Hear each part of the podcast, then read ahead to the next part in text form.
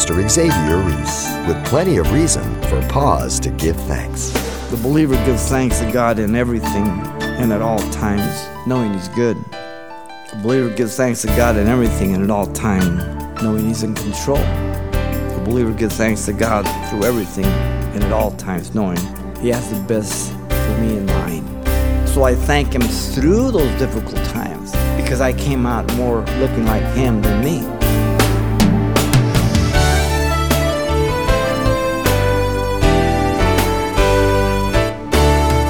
Welcome to Simple Truths, the daily half hour study of God's Word with Xavier Reese, Senior Pastor of Calvary Chapel of Pasadena, California.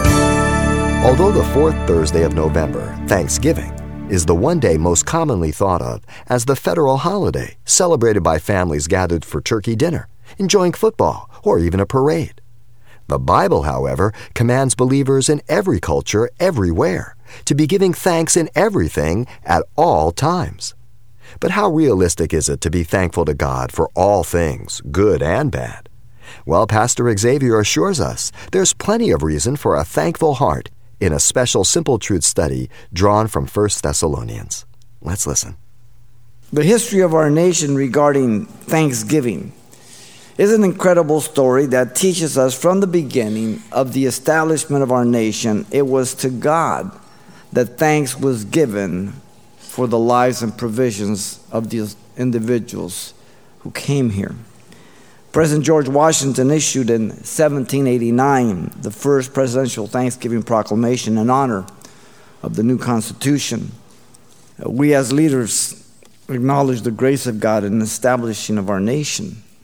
We are not saying that this nation was ever at any time a Christian nation completely but certainly it's founded on Christian principles and they are hammered and inscribed throughout our capital from its origin. The third president, Thomas Jefferson, discontinued it, calling Thanksgiving a kingly practice. Then in 1829, Mrs. Sarah Hale, the editor of the magazine Godey's Ladies book, the author of the poem Mary Had a Little Lamb, with capital L, began campaigning for the restoration of Thanksgiving as a national holiday, but was politely rebuffed and told that it was impossible and impractical as well as being told it was none of her business. Then on October the 3rd of 1863, President Abraham Lincoln listened seriously to her plea that North and South lay aside enmities and strife on Thanksgiving Day, and he proclaimed the fourth Thursday of November as a national Thanksgiving Day. Then President Franklin D. Roosevelt in 1939 appointed the third Thursday of November to be the day. And finally, in December of 1941, by joint resolution of Congress and the President, set the fourth Thursday of November as a national public holiday. Thanksgiving Day is to be a reflection on the goodness of God. That's what it means. Though people have fought it and tried to change it and whatever it is, and contort the true origin of it, that's what it is.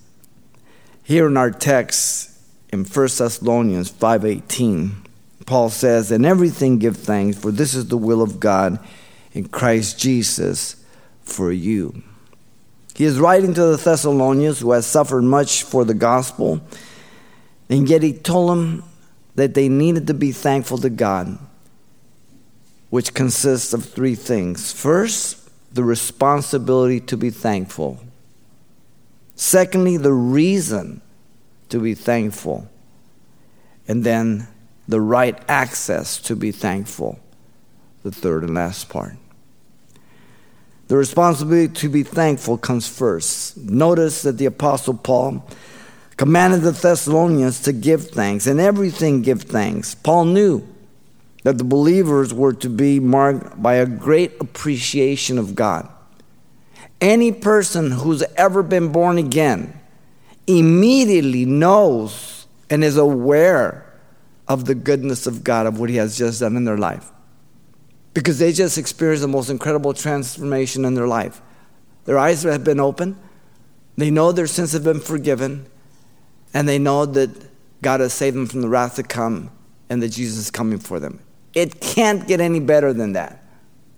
And they know it. Automatically, it makes you a thankful person. The tense of the phrase, give thanks, is the imperative present active in the plural. This is everybody's command, every believer, every generation, every part of the world, regardless of the culture, throughout the church age. Now, notice Paul never demanded anything he did not require of himself. This is a good principle for Christians. This is the third time Paul uses the word in the letter. The phrase give thanks means to be grateful and express gratitude. It's real simple. And he used it for himself, Silas and Timothy, to thank God for the Thessalonians. The first time he used it is in chapter 1, verse 2 where he says, We give thanks to God always for you all, making mention of you in our prayers. So he gives them the imperative command be thankful in everything. But yet he's given the evidence and demonstration of his own life. That's how he begins his letter, thanking God for the Thessalonians. The second time is in chapter 2, verse 13. He says, For this reason we also thank God without ceasing, because when you received the word of God, which you heard from us, you welcomed it not as the word of men but as it is in truth the Word of God, which also effectively worked in you who believe. The second thing he thanked for that they they accepted God's word and they agreed with God about his word that it was God's divine revelation of the good news. Not some philosophy, not some psychology, not some religion. Thank God for that.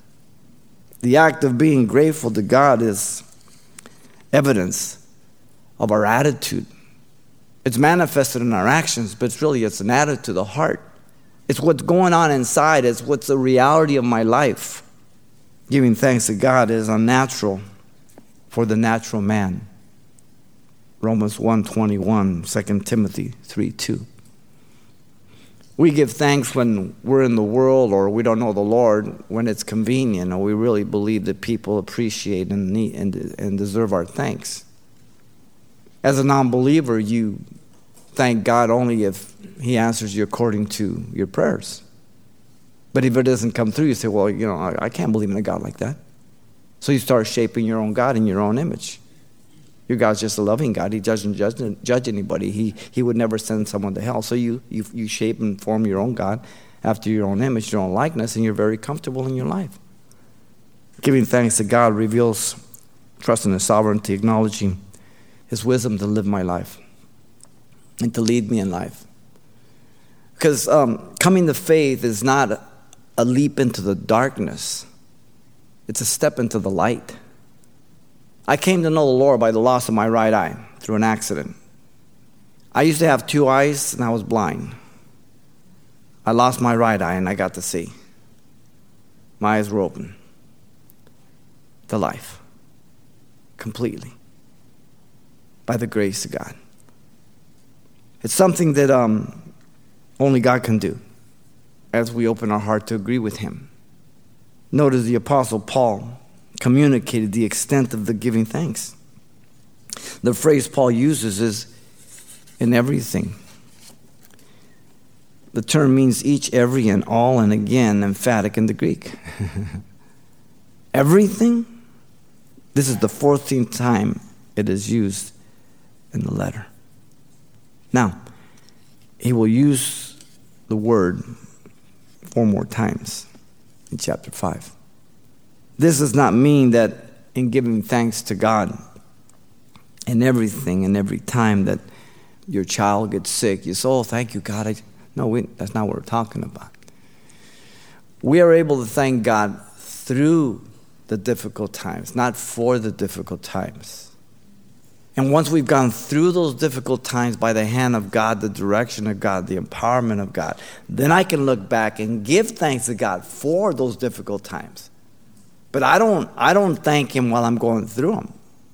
Very, very few times do I do that. But I trust Him that He's sovereign. So I thank Him through those difficult times. And then when I come out through His grace and He allows me to see the benefit, then I, I absolutely thank Him for those difficult times. because I came out more looking like him than me. And that's always good, first for me and certainly for others around me. The believer gives thanks to God in everything and at all times, knowing He's good.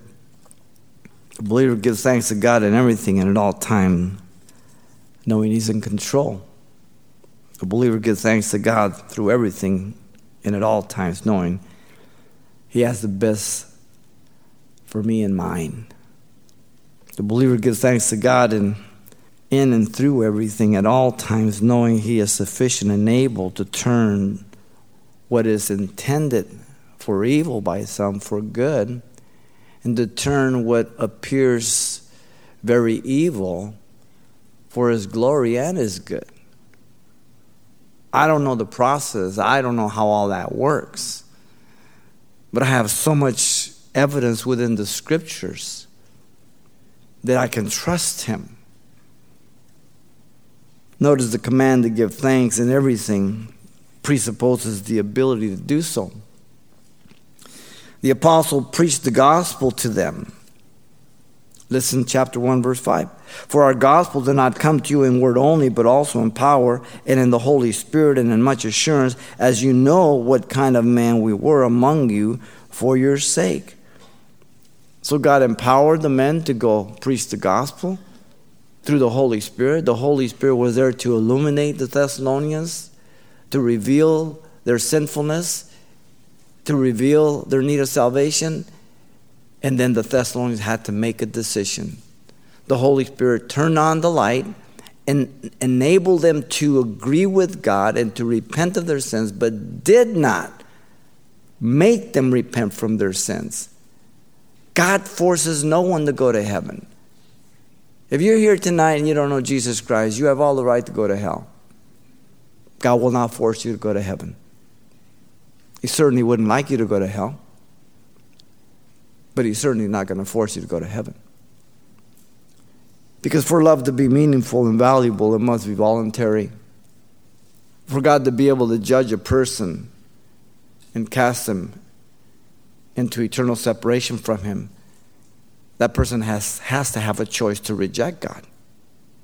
If that person is not in heaven because God rejected him, then God's really responsible for the reason he's not in heaven. Then God would be the author of, his, of that person's sin. God's absolutely holy, absolutely just, absolutely love. He can make no mistake. So if he's going to judge people and the verdict is going to be eternal separation. That individual has to have had an opportunity of their own free will to reject the offer of God. He and he alone is responsible for his destiny by the rejection of the gospel, not God. The Thessalonians were endowed with the Word and the Holy Spirit. In chapter 1, verse 6, he says, and you became followers of us and of the Lord, having received the word in much affliction with joy of the Holy Spirit. So, as they agreed with God, they repented. God forgave them, made them, made them sons and daughters of God, endowed them with the Holy Spirit, and now the Holy Spirit enabled them to live out this life of a Christian because they decided for God. And at that point, they became very aware of their gratefulness to God. Immediately. They gave evidence of their transformed life in verse 7 of chapter 1 so that you became examples to all the Macedonians and Achaia who believed. When I first became born again in 1973, my brother and I, uh, we grew up in Baldwin Park and uh, we knew a lot of people. A lot of people knew us uh, through the years and everything. And um, uh, we used to teach the martial arts and uh, had our kung fu studios and that.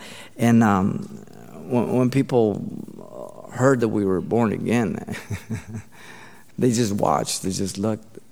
But we just started ministering the gospel through our kung fu studios back in Baldwin Park High School, and God just poured out His Spirit, and young people came. We'd go at brunch time and preach the gospel. We had Bible studies, uh, and, and, and uh, literally hundreds and, and, and thousands through the years came to the Lord. You know, when the prodigal son returned, he was so thankful to his father that he received him that he said, Father, I'm not worthy to be called your son anymore. Make me one of your servants. Wow. You know that you know what you've been saved from. You know that you know that you don't deserve that salvation. And you know that you know that you've been forgiven. Wow. How can you not be thankful? The simple fact that God saved me should be enough for me to give thanks to God every day. If that's all He did and did nothing else for me the rest of my life, I'm a billion ahead. That alone. That I thank God for the acknowledgement and wisdom, or the knowledge and wisdom that He imparts me every day to live my life out, to work through the issues of life, and to be progressing and learning. I have to be careful that I don't think it's because I'm so smart.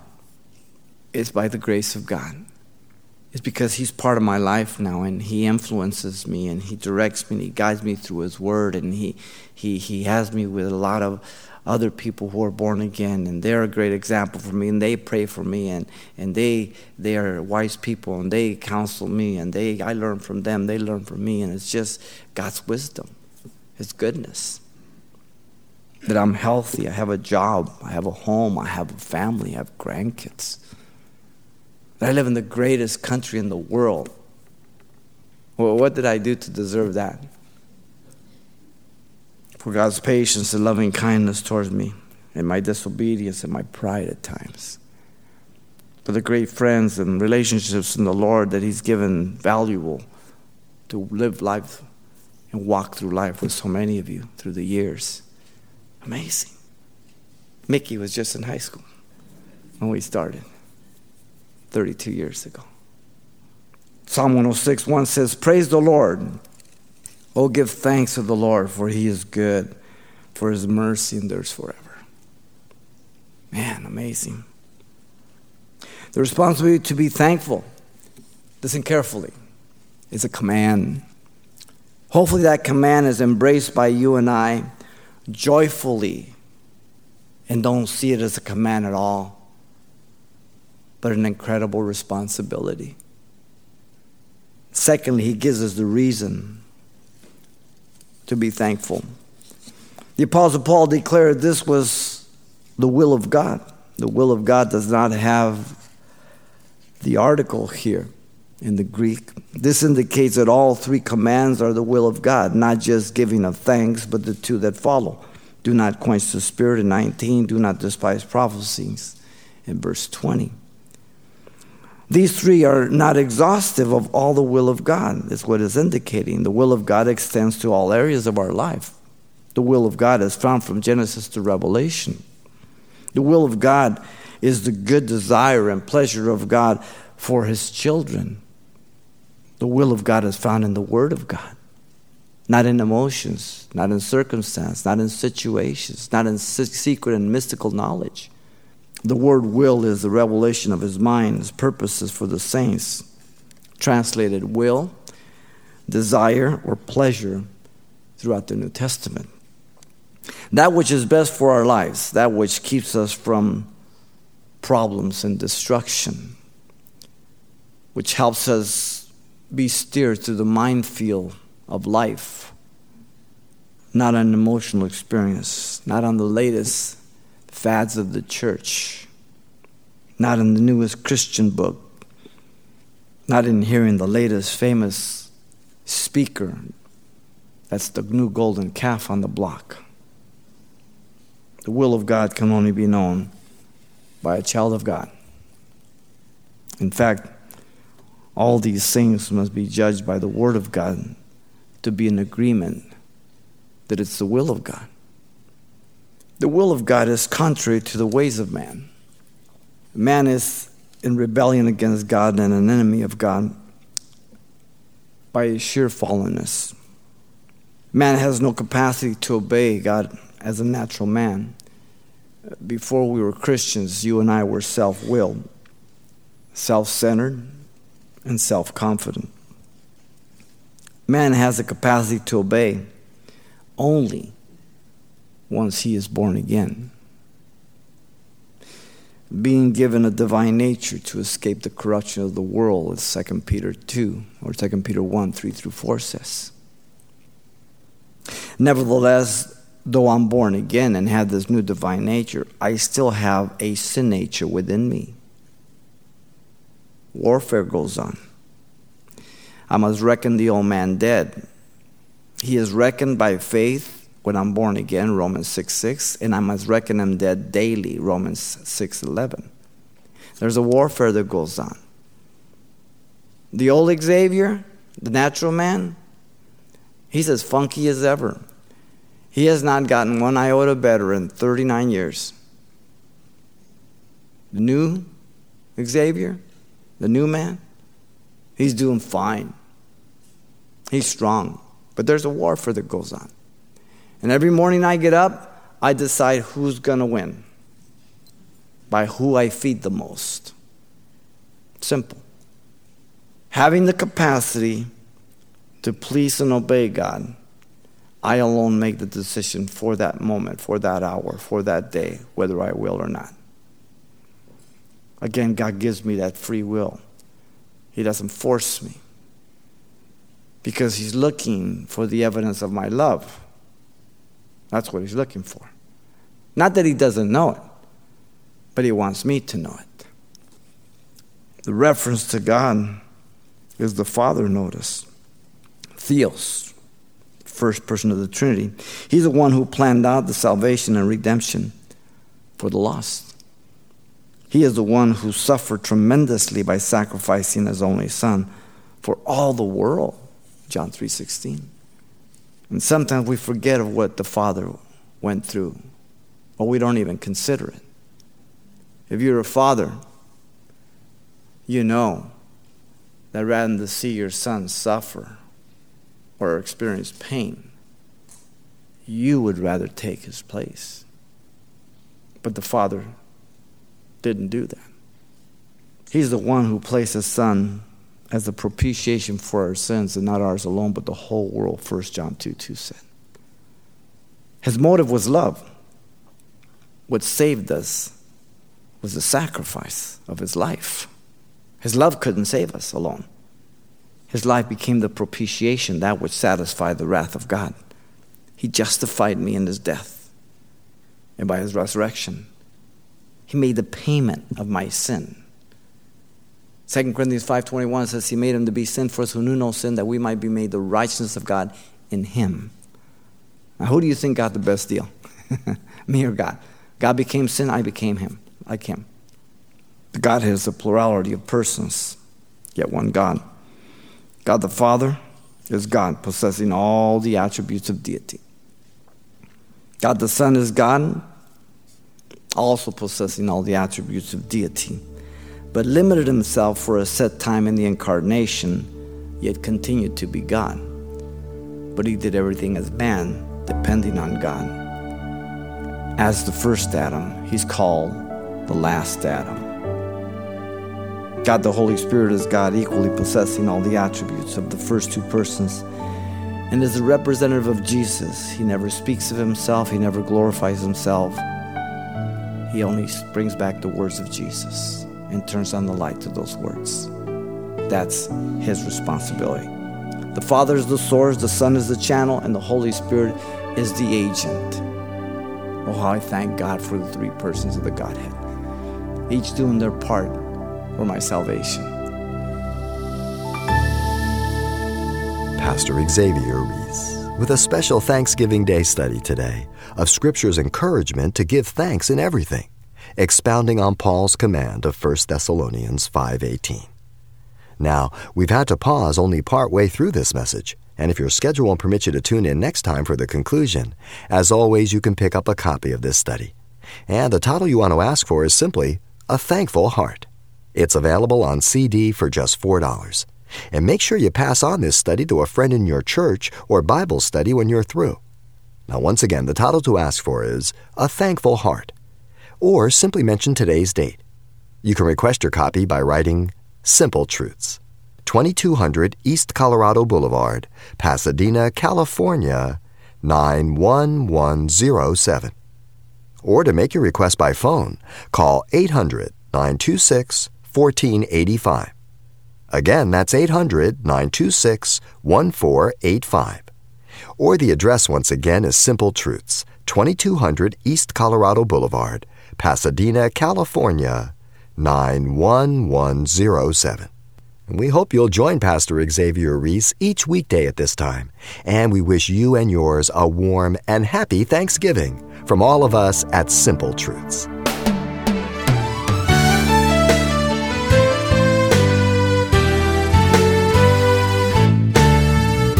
Simple Truths with Pastor Xavier Reese, a daily half hour broadcast, is a radio ministry of Calvary Chapel of Pasadena, California.